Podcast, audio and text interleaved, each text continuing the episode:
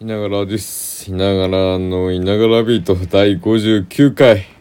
やっちゃうぜ。というわけで、えー2022年の3月5日土曜日23時51分でございます。えー、夕方ね、更新した後、えーいろいろ、えーやりたいことをやっていて、えー一段落、やっとしました。で、えー、一段落したので、えーやっぱりラジオ、えー寝る前に吹き込むっていうのが、なんか最近の日課になっていたので、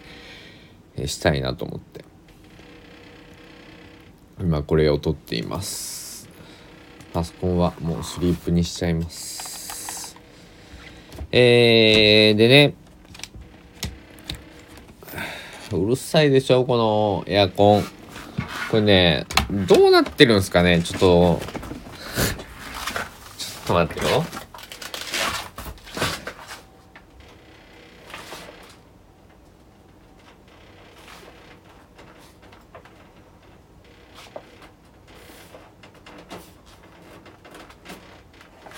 どっかこう、なんだろう、プラスチックなので、あの、そのプラスチックが鳴ってるんですよね。え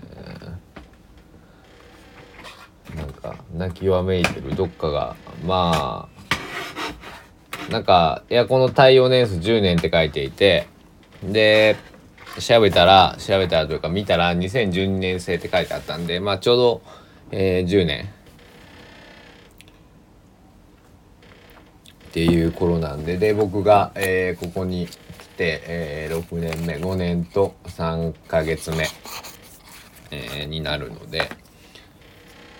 えーこのそうですねなんか5年間っていうのは結構酷使彼を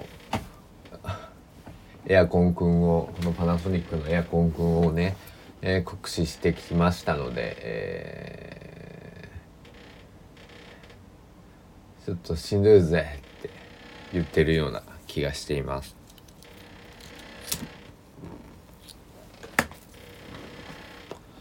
皆さん今日はどんな一日でしたでしょうか？えー友人がどうやら、えー飲み仲間の方なんですけど、えーそこのお店では、えーあまあ名前一応ねあだ名みたいなのみんなあるんですけど、えー何やって仕事をしてるとかねこの家族構成とか、まあ、僕は基本聞かないようにしていてその店主の方も基本そんなになんだろう深く掘ってこない方なんで、えー居心地が良くてずっと通ってるんですけど、えーそこで出会った方が、えーなんか服作っとるっていうのは聞いとったんですけど服作りもいろいろあるじゃないですか。デザインをするとか縫って作ってる方なのかえーなんだろう。うん。でどの分類なのかなと思ってたらなんかお店をどうやらね、えー構えてる方みたいでえーなんかね夜のね23時までえーその新作発表みたいなのをやっているとのことで、えーちょっと行こう行きたいなと思ってたんですけど今日は僕ちょっとあの夜立て込んでしまったので、えー行けなくて。で昼はね、えー昼でやることがあって行けなくて。ちょっと明日ね、えーチャンスを伺いたいなとチャンスを伺うっていうかねまあ行けばいいだけの話なんですけどあの気分で行動するっていうマイルールがあるのでだからあのそのお店の方にも別に行くとは言わないし、えー誰か友達とか、えー誘っていくわけではなく自分が行きたいと思ったら行きたい時間に、行きたい方法徒歩なのか自転車なのか、えー、バスなのか電車なのか、まあ、それぐらいの選択肢になるんですけど、えー、どれかで、えー、行って何かで帰ってくるっていう、うん、まあそんな、えー、明日の予定をうっすら考えつつ、えー、今ラジオを撮っております。今日はね、まあ、あったかかったんですけど、まあ、家の中にいたので、そんな恩恵がなかった。18.3度もあったみたいですね、高松は。15時ちょうど。で、最低気温が6時16分に2.0度。なんで、16.3度寒暖差があると。うん。で、明日は12度の5度なんで、えー、寒暖差が注意ですね。結構あの、体をえー、体調崩す、体調崩すチャンスって言いそうになった。はい。体調崩すチャンスってなんだよって。まあ、あの、ポジティブに捉えれば、そういうチャンスが訪れてくる、えー、時なので、えー、皆さん、えー、ご、ご健康には、えー、くれぐれもお気をつけください。前も話したんですけど僕の家家計はあのほとんど扁桃腺がない。家計でみんな扁桃腺をえー、っともうなあのし取って手術してのけるのがデフォルトみたいな、えー、家系なんですけど、えー、その少ない扁桃腺保有者の僕は、えー、まあそうだな。このコロナ禍になってからねマスクをずっとしてるんであと無理をしないように、えー、気上げてるんで扁桃腺腫れたまあなんだろう。まあ腫れるは腫れるんですけどこのなんか発熱するまでは行ってなくて。あの扁桃腺の熱で8度5分とかガーンとかって上がるんで僕平熱低いんで、えー、7度とかになっただけでしんどい。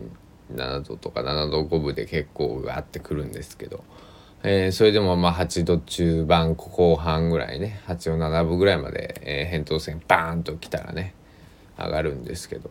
えー、そんなことも、えー、この2年間は、えー、幸せなことになくですね、うん、なんだろう。だからマスクそのマスクが効果あるとかないとかえー、いろんな議論がありますけども僕は少なくともその僕のねその肌感覚、えー、僕の実体験としては、えー、マスクをしたことによって扁桃腺、えー、晴らすことがほぼなくなりそして僕はあの花粉症の時期でもマスクをつけなかったいやまあつけれない事情もあったりしたんですけど、えー、その外的要因でね。僕はつけたくてもつけれないっていうことがあったんですけど、えー、マスクをつけ出したことによって花粉症も大幅に改善をされたと。だからあのマスクという文明の理解はとてもすごいんだなと、えー、思った2年間でございます。でもちろん、えー、皆さんが、え、抱えているようにね、え、思っているように感じているようにマスクをつけるっていうことに、えー、対しての、え、デメリット。ね、息がしづらいとかね、えー、蒸れるとか人の顔表情わかんねえとかねそういうのは僕も同じく思ってるんですけど、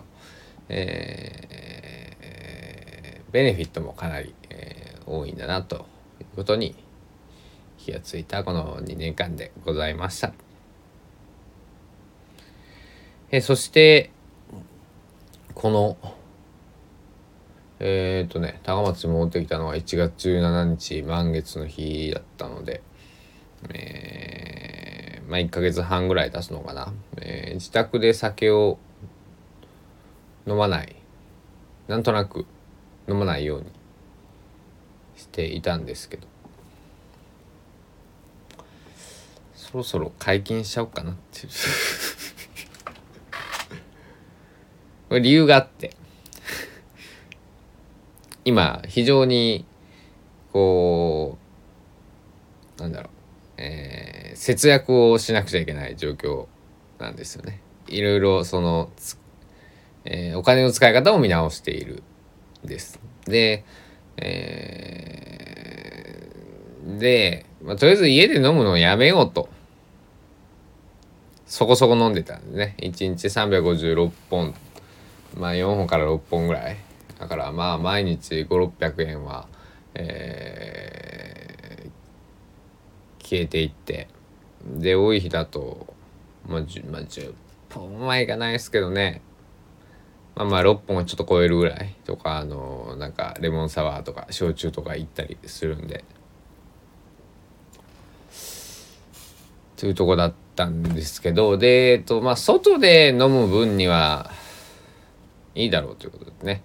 えー、外で飲んでたんですけどね。えっと逆に外で飲んだ方がお金かかりますよね。えー、なんか本末転倒だったっていう話なんですけど。ね。えー、うん。ちょっとビールがね1本だけぬるいのがあるんでちょっと取ってきますね。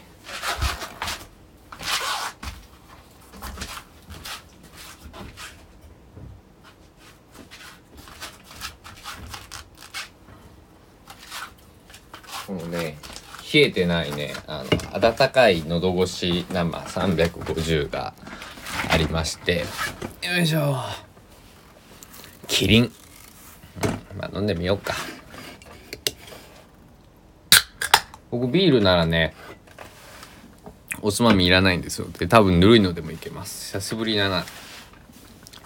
この家でお酒を飲むのはいつ以来？12月のね10日以来だからね。えっ、ー、とね。えー、3ヶ月ぶり乾杯。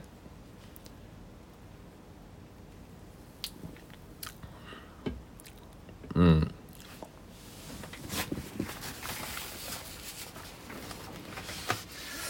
一口目をこぼすという。なんか僕らしいなと思いました。えっとこの前チューリップを2本買って1つえー、あげたんですけどで1本は自分で飾るためにえー、飾部屋に飾ったんです。でその、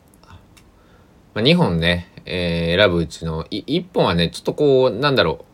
うちょっとこう折れてるというかその花が咲いてる部分は別に大丈夫なんですけどその周りの葉っぱがちょっと折れかけみたいな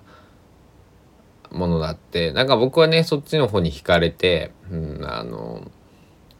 そちらを自分用に。で、えー、まあ綺麗な方というか、えー、折れていない方を、えー、相手に、えー、お渡しをしたんですけども。なんで折れてる方を選ぶのかって聞かれて。えー、っとそのいやまあ大概の人はねこれ折れてると多分思うんだと思う、えー、折れとるやんって思うかもしれんけど折れてるようでね見方としてはこれ折れてないんだよって完璧にねこうその葉っぱがちぎれてるわけじゃなかったんでこうなんだろうまだくっついてる状態なんで折れ完全に折れているわけじゃないんですよね。うん、なのであ捉えようだよってその方には言ってこれは折れてるように見えるけど本当は折れてないんだよって言ったら納得してくれてでその折れてるようで折れていないチューリップの、え枝っていうんですか葉っていうんですか、えー、がすごく自分に近しい、えー、なんか自分とリンクしたというか非常に、えー、だから僕は中学校3ヶ月しか行っていない、えー、高校は6年行った、えー、東京に夢を持って行ったけれどもすぐ地元に戻ってきたとかね、えいろいろこうなんだろう。折れ曲がってきたのが僕はまっすぐ行ってるつもりなんですけどなんかなんだろう。えー、まあ皆さんそれぞれ、えー、思い通りにいかないっていうのも僕なりにも思い通りにいかない、えー、ことを味わってきてけれどなんとか、えー、今この世界で、えー、生きているわけで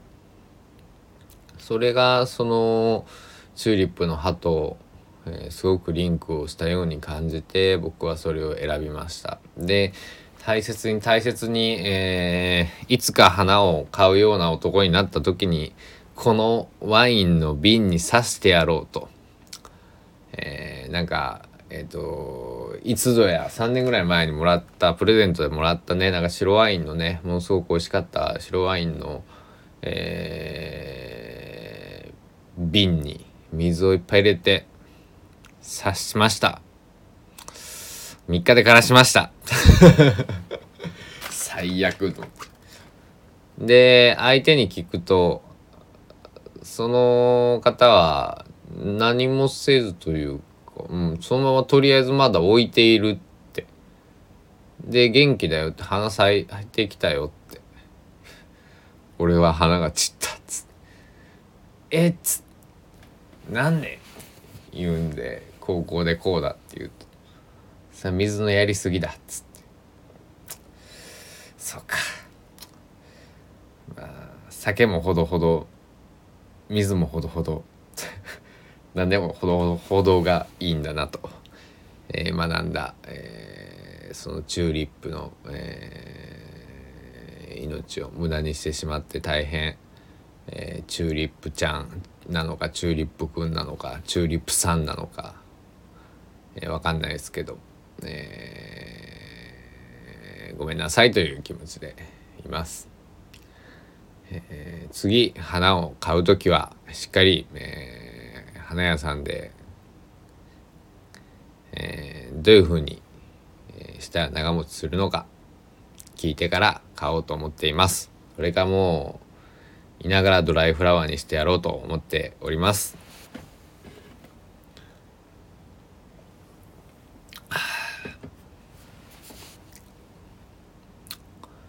だから久しぶりにこうね冷たくないビールを飲んでます。昔なんか友達の家でみんなで飲んでて、えー、冷えたビールがなくなってぬるいビールで、えー、ぬるいビールに氷を入れて、えー、飲んだ記憶があります。なんか薄くてまずかったけどなんかそんな飲み方基本なんかねそうそういう国もあるのかもしれないですけどあれですよねけどなんかドイツとか中国とかってなんかビールぬるいんですよね確か。常常温中か何度ぐらいなんか分からんけどその10度なのか。だから日本だとねこう氷点下あと 2, 2度とかなんかそれぐらいの2度とか5度とかなんかそれぐらいのイメージありますけど。だからビールっつっても喉越しなんでね。えー、第3種。今なんて言うんだ。その他の醸造酒かっこ発泡性丸2って書いてます。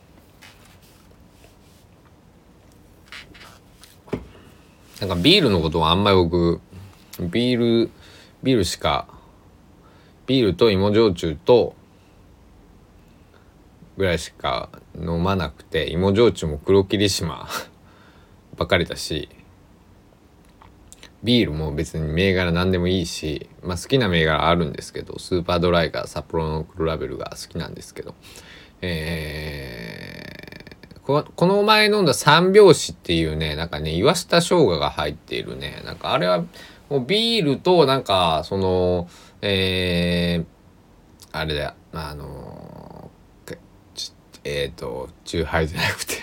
カクテルじゃなくてえー、えー、何？スパークリングワイン的なののなんか中間みたいなそれが僕すごく美味しくてあの生姜がね、え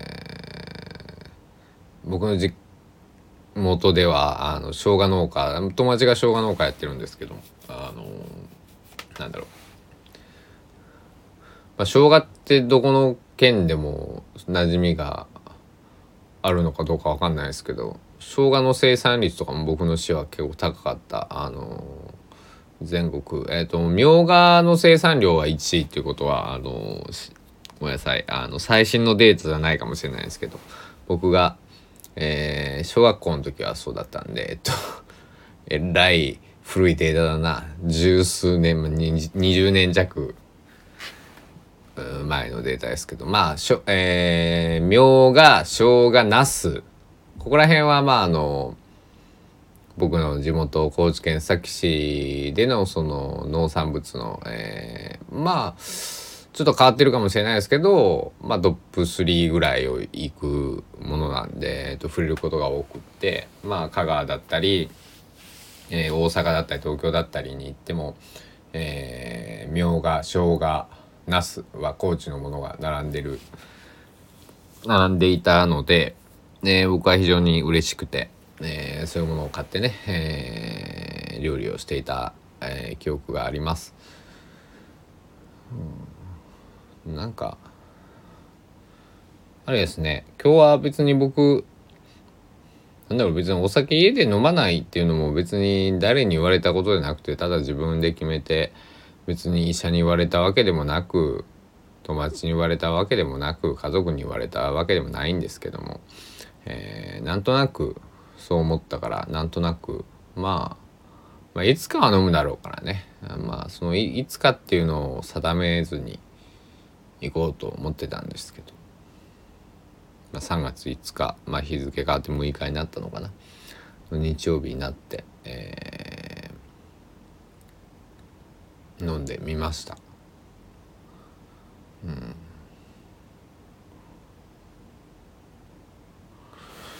うん。どどんな味がする？うん。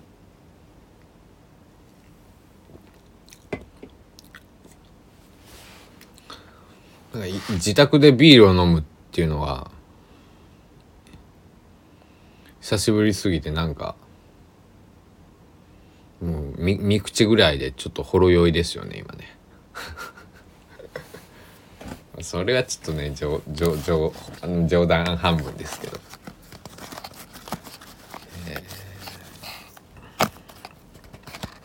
お酒を飲むとお腹が減る方いませんか？僕ねあの酔っ払ってくるとねお腹が減るんですよ。うん。あとご飯を食べながらお酒を飲める。うん。それは多分父親の影響を受けていてまあ父はえー、まあ大酒大酒？まあまあまあそそれなりに飲むんですけど。もう60近いんですけど。57かな？57歳なんですけど。この前も一升瓶の黒霧島を2日か3日で開けたとか言ってて、えー、やるなと思って。だからねあのー僕はあんまりお酒になんか頼りたく頼りたくないなっていう言い方あれなんですけどねあの楽しくみんなで飲みたいなと思ってるんですけど。で外外で楽しいからお酒と思ったらねこの前潰れちゃいまして。だから高知県民はよく言うんですけどあの練習あの1次会の前にねまあ0次会っていうのをねえー、やる方が結構多くて、えー、僕もその一人だったんですけどやっぱりこうなんだろう体を温めるだから準備運動みたいなもんですよ。準備運動しとかないしとかんとしとかんとえー、一次会いいスタートダッシュが切れないと。まあまあそういうわけでね、えー、0次会でまあ1杯か2杯か飲んでえー、一次会に向かうっていうようなそういう文化が、えー、あるんですけどけど僕変イっていうのがものすごく嫌いで、えー、僕は食事とか、えー、こういうなんかなんだろうお酒でもそうですコーヒーでもお茶水でもそうなんですけどもう自分のペースで飲みたい食べたい人なんで。あの、変杯とか、あの、あんまりね、あの、お酒継がれるのもね、好きじゃなくて、あの、自分で手酌したいですよね。だから自分のペースで飲みたい。な、なるべくね。別にそうじゃない時もあるけどね。なんか継いでもらいたいな、みたいな時ももちろん、えー、数年に一度ぐらいはあるんですけど、え変変態文化だけはね僕ねちょっと苦手であのそんなにお酒は強くないんですよ。うん。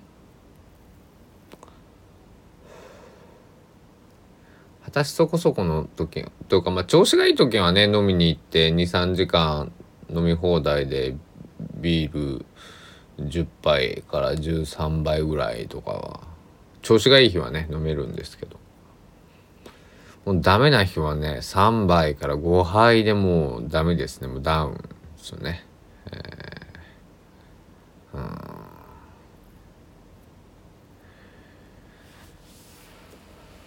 お酒の失敗談、えー、2回ぐらいあって一つはえー、すごい偉い方の前で、えー、管をまあ管は巻いてないかな。あの飲みすぎてしまい。そこの、えー、居酒屋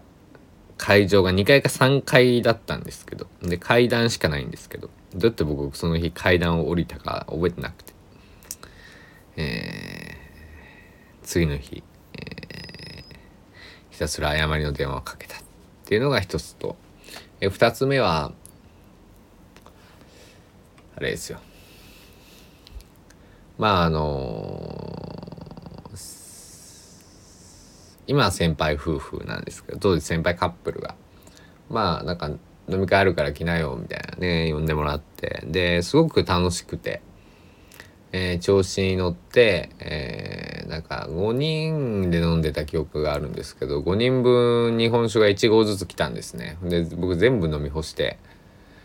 えー、髪を留めていた、えー、女性の髪留めを取って自分の髪の毛をちょんまげにするとかっていう、えー、大変失礼なことをしてしまい、えー、その後は、えー、その先輩カップルに、えー、車で家まで運んでもらい玄関先まで、えっと、肩を2人に担がれながら、えっと、返してもらったという苦い記憶があります。でもね、ありがたいことにその先輩、まあ夫婦になりましたけど、その時、えー、あとお二人、えー、一緒にお酒を飲んでくれた方がいたんですけど、このお二人ともね、えー、その後も、えー、まあお付き合いというか、その、飲み会誘ってくれたりとかね遊んだりしてくれて、えー、非常に心の広い方ばかりで、えー、ありまして、えー、本当に、えー、嬉しかったな。えー、今、えー、その先輩夫婦はね、えー、この前連絡取って元気だよって言っててあとの2人はね、えー、どうしてるのかなというのが今ちょっと気になったんでまた近々連絡を取ってみようかななんて思っています。これでちょっと連絡返ってこなかったら、まあ、あのー、少しショックを受けるんですけど、その時はまあ、しょうがないということで、えー、そういう時もあるよというところで、えー、いきたいと思っております。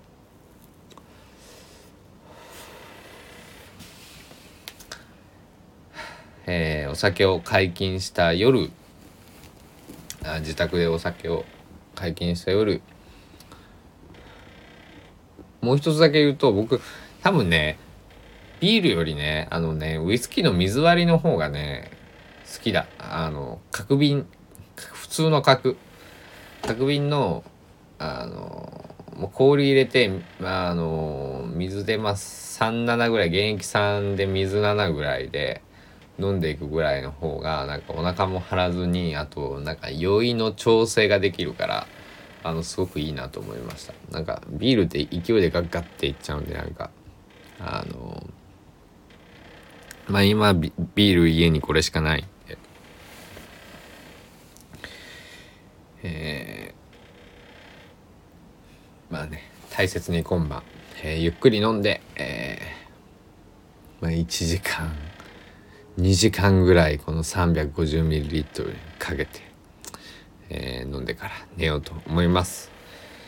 えー、今日もいい夢を見れますように、えー、皆さんのご多幸をお祈りしながら寝たいと思います。えー、いながらでした。お時間です。さようなら。